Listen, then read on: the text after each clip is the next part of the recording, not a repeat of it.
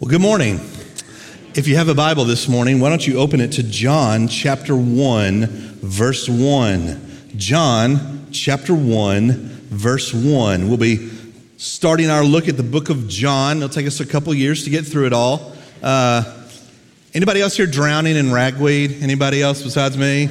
Anybody? Little fact for you ragweed is in the Hebrew Bible. It's Hebrew for the devil's dandruff. That's, that, is, that is a totally 100% not true fact of the Bible. I thought you would enjoy. All right, so John chapter 1, verse 1 is if there is a verse in the entire Bible that changes the way you have to live your life, this is it. All right, I, su- I would submit there's many more uh, verses in the Bible that would radically change how you have to look at life, but if there is a verse in the Bible that radically changes how you have to look at life, John chapter 1, verse 1 is one of those. It's a cataclysm. It's something that changes, that, that is, a, is, a, is a massive shift in how you look at the world. Like, for example, uh, uh what, if you, what were you doing on November 21st, 1963? some of you, I know some of you are going, wasn't born. okay. But I guarantee you, you know what you were doing the next day. Okay? You know, wh- what were you doing on uh, January 27th, 1986? Do you know? Because uh, the next day, I know where I was. I was home from school watching the space shuttle launch and trying to figure out what happened. Uh, what were you doing on November 8th, 1989? You know? Because the next night, I know I was watching TV as the Berlin Wall falls. What were you doing on September 10th of 2001? Right? Now I know some of you in this room are still going, and man, I was in, I was not even in school yet in, in, in 2001. I wasn't even in, I was in first grade. I was in preschool. Okay, gotcha. All right, what were you doing on March 23rd, 2006? Because Hannah Montana started the next day. Now be quiet, the adults are talking. All right? Get some crackers, be quiet.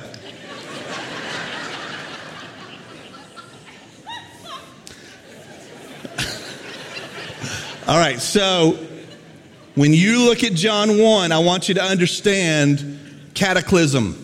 That if you have not just looked at the, if you've looked at this verse or, or, or you get your, your bearing from this verse, it is a massive implication in how anyone who understands it and believes it is going to live their life. Because it is a shift in how we see the very world we live in. In John chapter 1, verses 1 and 2, it says, In the beginning was the Word. And the Word was with God, and the Word was God. He was in the beginning with God. Now, John here, as you probably know if you've been exposed to the Bible at all, and if you haven't, John is about to go on a very lengthy prologue to his book in which he claims that a person that he calls the Word, who is God and was with God, will become a human being and live on the earth.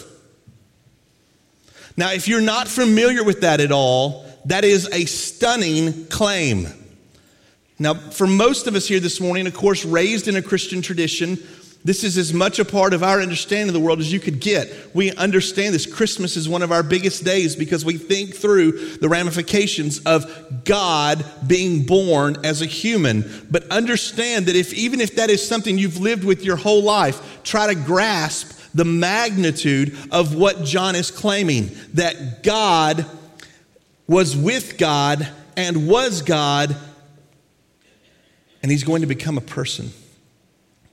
And he's going to live a life with us.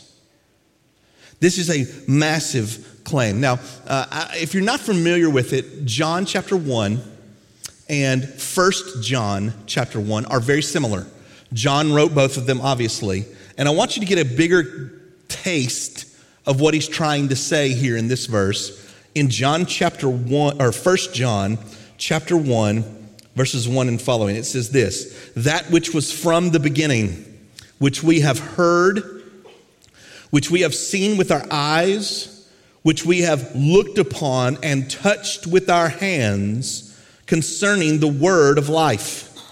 The life was made manifest, and we have seen it and testify to it and proclaim to you the eternal life which was with the Father and was made manifest to us.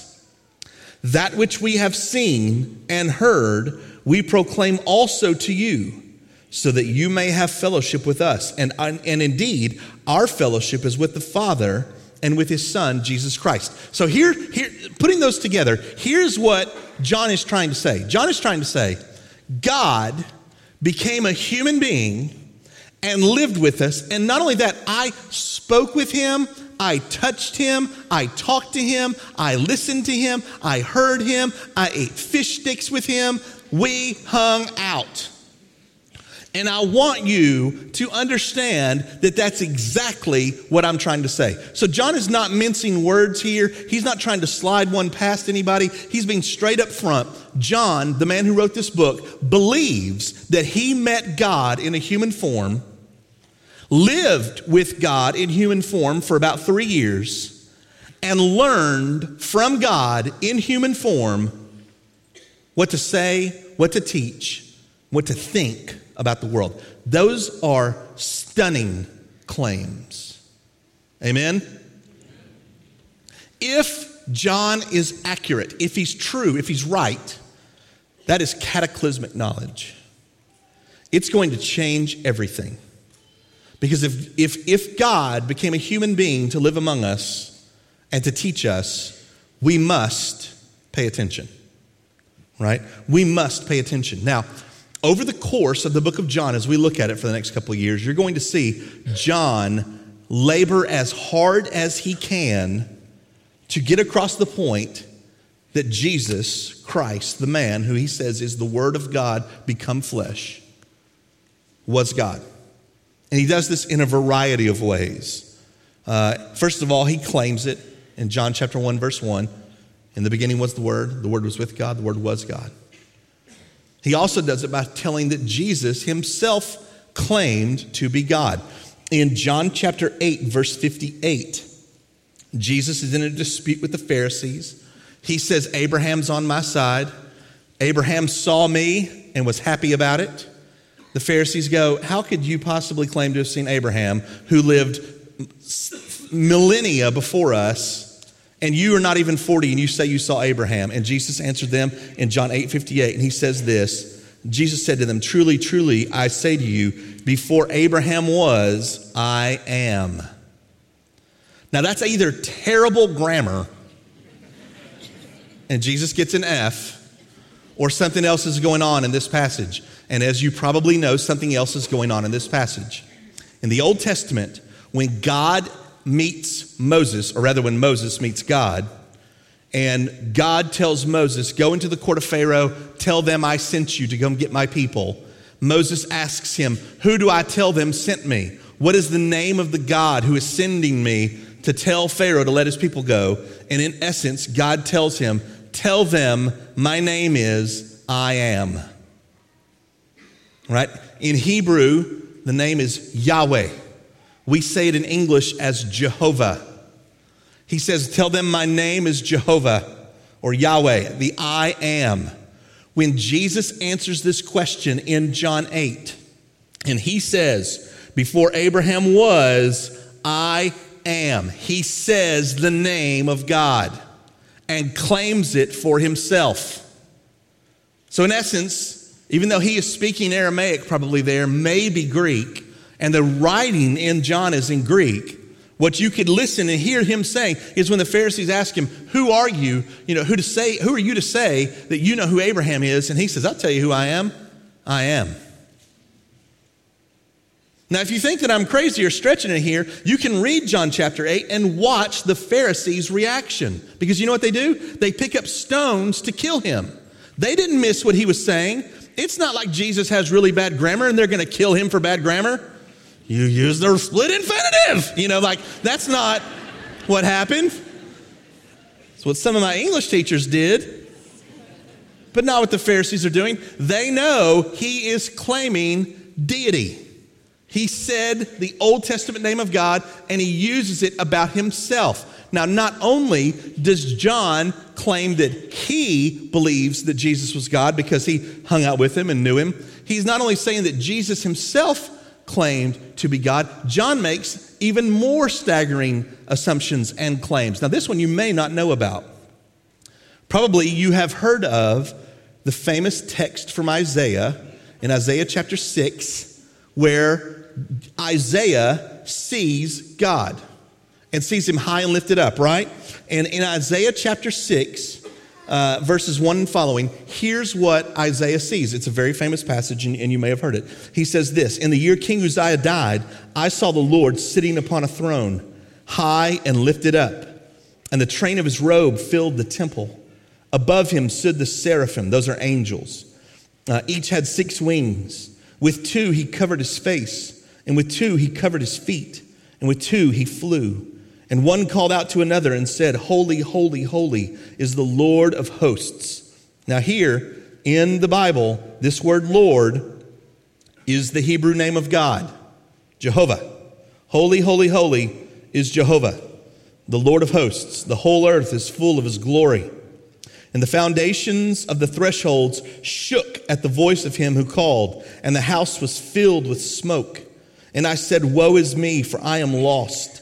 For I am a man of unclean lips, and I dwell in the midst of a people of unclean lips. For my eyes have seen the King, the Lord of hosts. Again, Jehovah, Lord. And then one of the seraphim flew to me, having in his hand a burning coal that he had taken with tongs from the altar. And he touched my mouth, and he said, Behold, this has touched your lips. Your guilt is taken away, and your sin atoned for. And I heard the voice of the Lord saying, the voice of the Lord saying, whom shall I send, and who will go for us? And then I said, Here I am, send me. And he said, Go and say to this people, Keep on hearing, but do not understand. Keep on seeing, but do not perceive. That's Isaiah chapter 6. In John chapter 12, when John is wrapping up sort of Jesus' public ministry, because Jesus is about to go into the upper room on the night before he's crucified. This is how John wraps up his understanding of Jesus' ministry. In John chapter 12, verse 37, he says, Though he had done so many signs before them, they still did not believe him, so that the words spoken by the prophet Isaiah might be fulfilled. Lord, who has believed what he has heard from us, and to whom has the arm of the Lord been revealed? That's from Isaiah chapter 8. That's not what we're looking at. Verse 39 says, Therefore they could not believe, meaning the Jews of that time were sealed in unbelief by God. For again, Isaiah said, He has blinded their eyes and hardened their heart, lest they see with their eyes and turn it with their heart. Uh, and understand with their heart and turn, and I would heal them. He is quoting the Isaiah 6 passage. Be ever seeing, never understanding. Be ever hearing, never perceiving. He's quoting that. He has blinded their eyes, he's hardened their heart. He's quoting that verse. and in John chapter 12, verse 41, this is John. He says, Isaiah said these things because he saw his glory and spoke of him. Now, too many pronouns here. Isaiah said these things because he, Isaiah, saw his, Jesus's glory and spoke of him, Jesus. This passage is claiming, John is claiming that Isaiah's vision was of the Son, that he saw Jesus when he had this vision. So not only does John say Jesus was God straight out, in the beginning was the Word, the Word was with God, the Word was God. Not only does John say that Jesus claimed to be God in John chapter 8 by using the name of the Lord, but John even goes so far as to go back into the Old Testament and go, these great visions of God were of the Son. They were of the God we know as the man Jesus. Now, I don't have to go too far into sort of Jewish custom to tell you that the Jews were very, very, very devout in how they used the name of God, Jehovah. Famously, they wouldn't even write it down in their scriptures. When we get into the scriptures of the Old Testament in the Hebrew Bible, in the ancient texts we have, the name of God is not even written down. Uh, they just will put the consonants of the names. Um, and it's, it's these five famous consonants. Uh, in some Old Testament translations, they won't even write those five consonants down. They use um, what are called targums, which are phrases to replace it.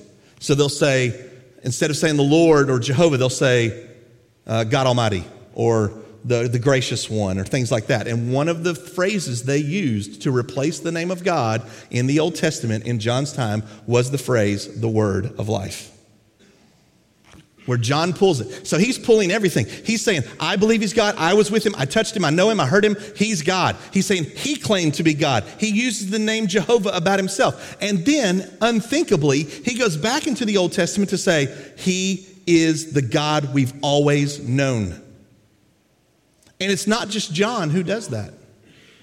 If John was the only book that insisted on the deity of Jesus, we'd have an issue. But we see it play itself out across a spectrum of things. In 1 Peter chapter 2, this is 1 Peter chapter 2, verse 6 For it stands in Scripture, Behold, I am laying in Zion a stone, a cornerstone, chosen and precious, and whoever believes in him will not be put to shame.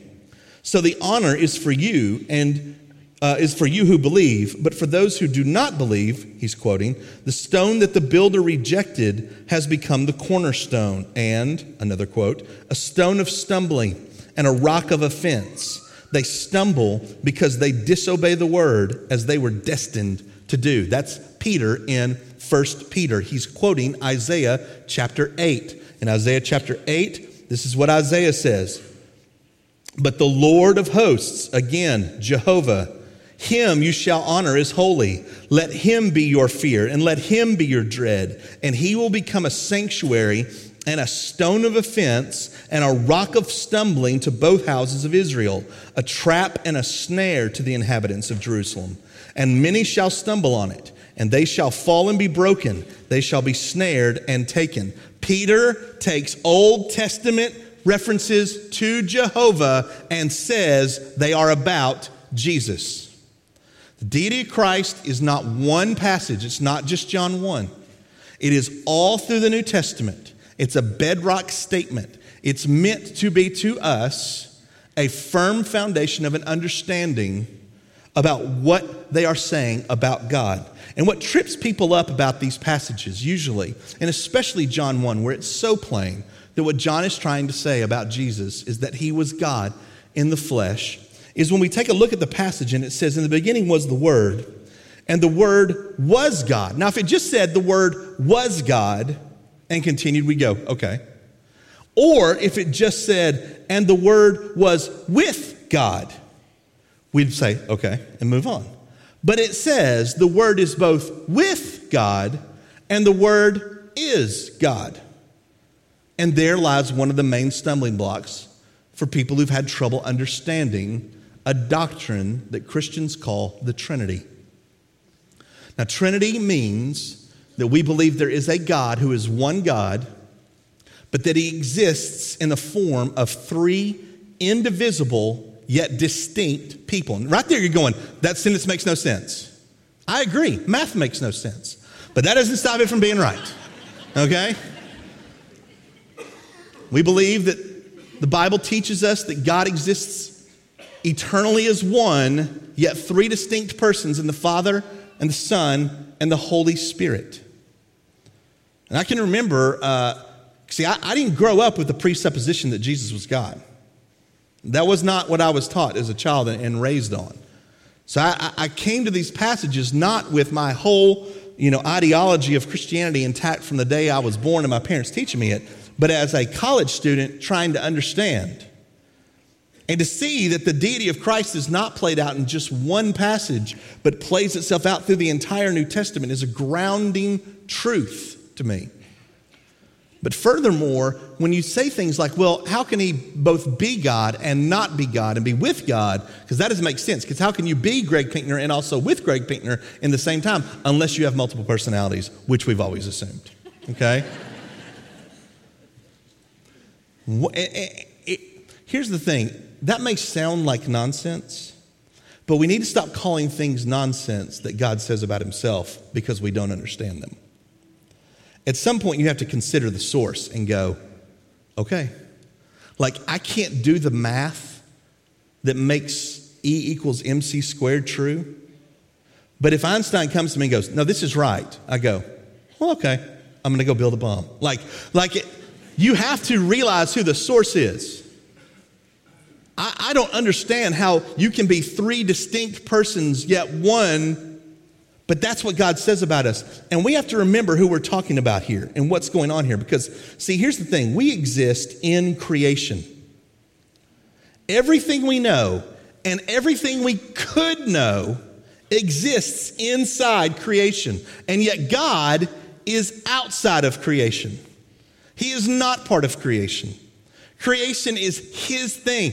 And so there is nothing we could do to learn anything about God because everything we could do can be limited by creation itself. What I mean is, can you run a science experiment to tell you about who God is? No, because that are the tools and the method for creation. You can't go up there to the Oak Ridge lab and go, now watch this, this experiment I will do, and I'll pull God out of non creation into creation, and we'll know what he looks like. You can't do that. In the same way, you can't come up with philosophical ideas that are going to tell you who God is because all your rationality is grounded in your createdness. The only things we know about God are the things that He tells us about Him. And if He says, in my realm of existence, I exist as three persons, yet one God we're supposed to go, okay, I don't get that, and I don't know if I ever will. That's not the point.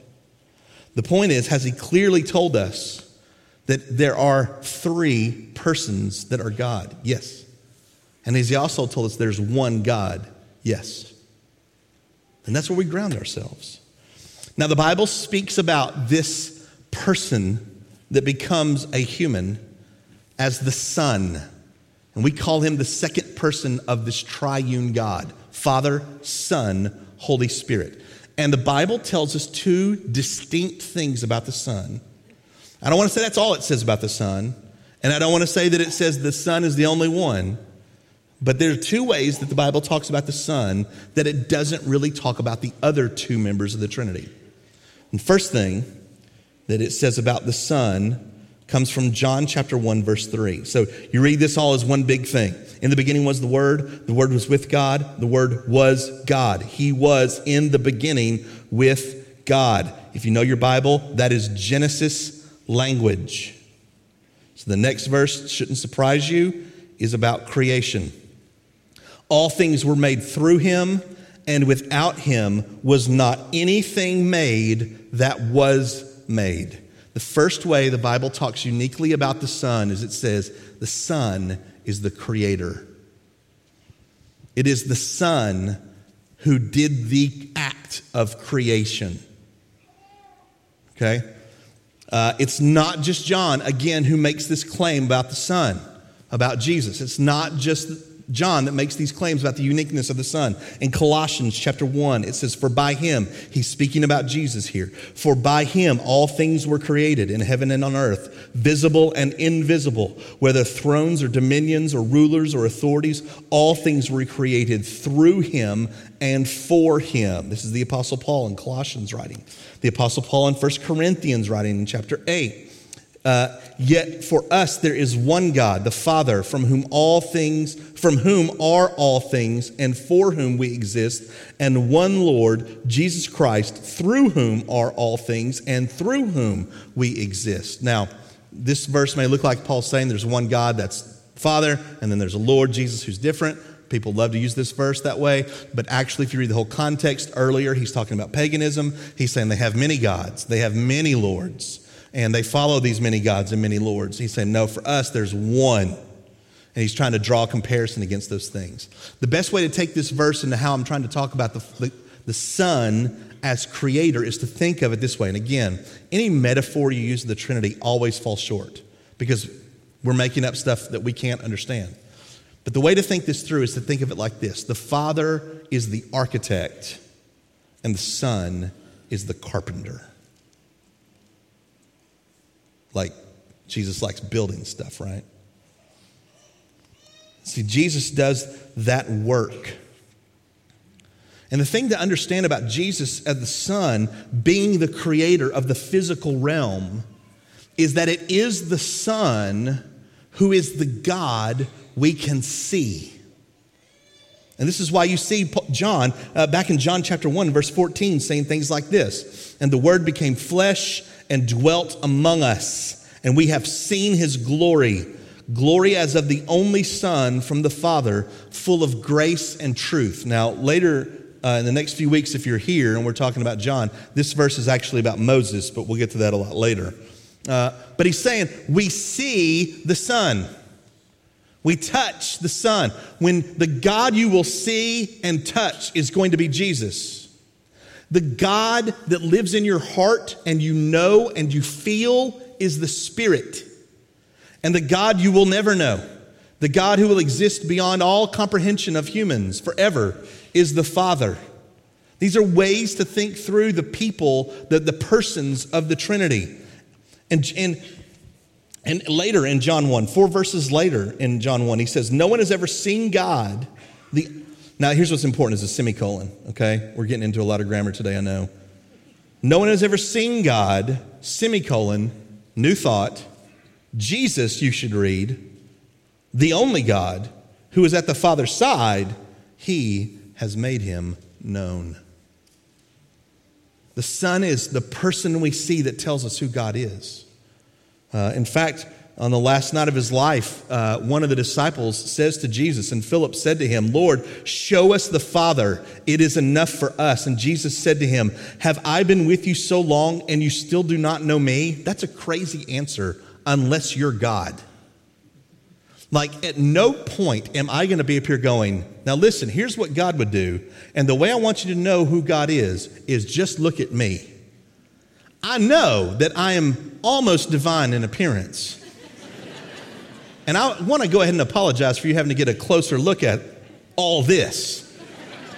But when Jesus said, when they said, show us God, that'll be enough for us. And Jesus goes, okay, look at me. Are you with me? That's a crazy answer, unless you're God. Whoever has seen me has seen the Father. How can you say, Show us the Father? Okay, the first way that the Bible talks about the Son is it says He's the Creator. And the second way the Bible talks about the Son is that He is the Redeemer of that creation. He is the Creator and the Redeemer of that creation. Back in John chapter 1, verses 12 and 13, it says this But to all who did receive him, who believed in his name, he gave the right to become children of God. Really look at that. Who were born not of blood, nor of the will of the flesh, nor of the will of man, but of God.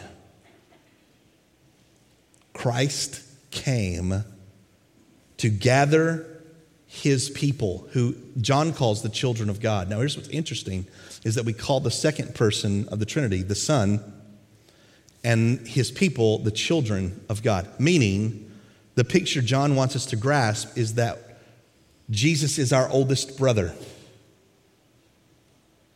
Okay? Uh, the Bible talks about Christians as being the adopted children of God and the Son being his begotten Son. So Greg Pinkner is a son of God through my adoption, but Christ is the Son of God because he's begotten of God. Now, in John's culture, the oldest son gets everything. When the father dies, the oldest son inherits everything. He has all the property, everything belongs to him. If he wants his brothers to get to hang around, they get to. If he doesn't, they don't get to. Uh, Everything belongs to him. It's all his at that point. And, and John is saying, Our oldest brother is going to inherit everything and has told us, I am letting you share in my inheritance. The kingdom of heaven is Jesus' inheritance, but he's telling his other children, his brothers and sisters through adoption, you're going to get to share in my inheritance. I don't want you to be afraid because when I adopt everything, other brothers and sisters have to go, oh, is he going to throw me out? Am I going to have anything? No, it's yours. I'm telling you right now, I'm sharing the inheritance with everybody. It's mine, and I'm going to let you share. Here's, here's what I think is kind of interesting. Um, why is the Son spoken of as the Creator and the Redeemer? And here's what's interesting to me. If the Bible tells me that Jesus has created everything I can see and touch and feel, taste, smell, that has a reality to me. But when the Bible tells me that He is my Redeemer and has made me a child of God, there are days I don't believe that. There are days when the sin in me is so overwhelming and my struggle with sin's overwhelming. There's days where I go, How could I possibly be a child of God if that's still in me? When I don't feel intimacy with God. Anybody else feeling that? Amen? Yeah?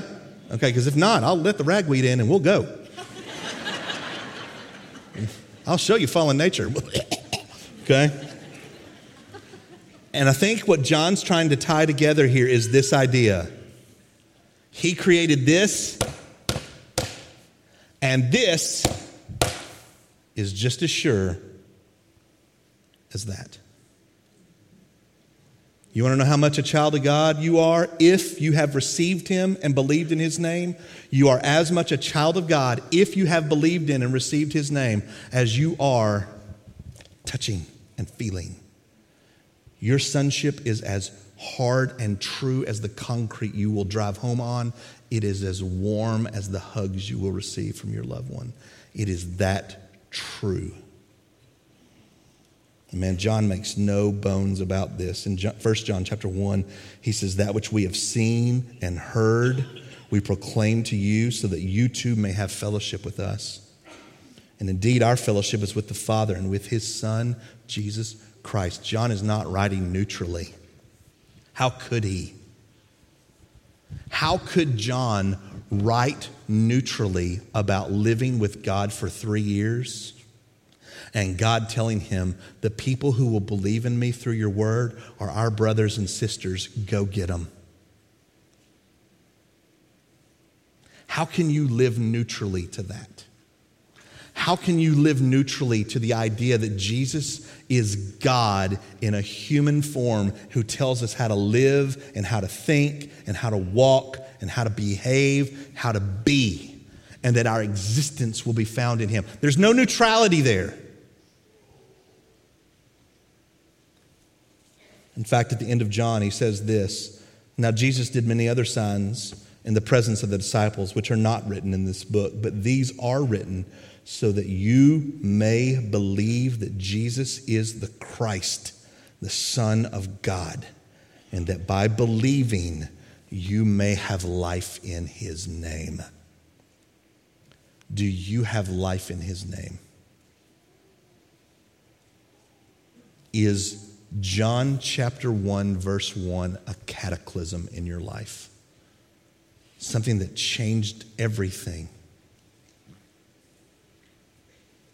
We don't live the same in this country after September 11th.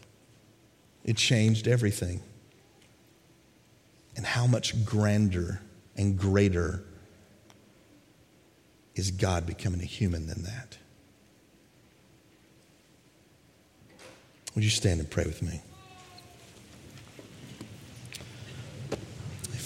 If you need to pray with somebody after this is over, or you'd just like to talk to one of our elders and maybe one of their spouses about the notion that Jesus is God, but further, more than that, that He came to bring life in His name.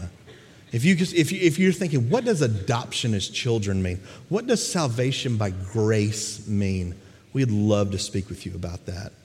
Otherwise, let, we're going to go to prayer now as a congregation. We'd love for you to join us. Let's pray and thank God for everything. Father God,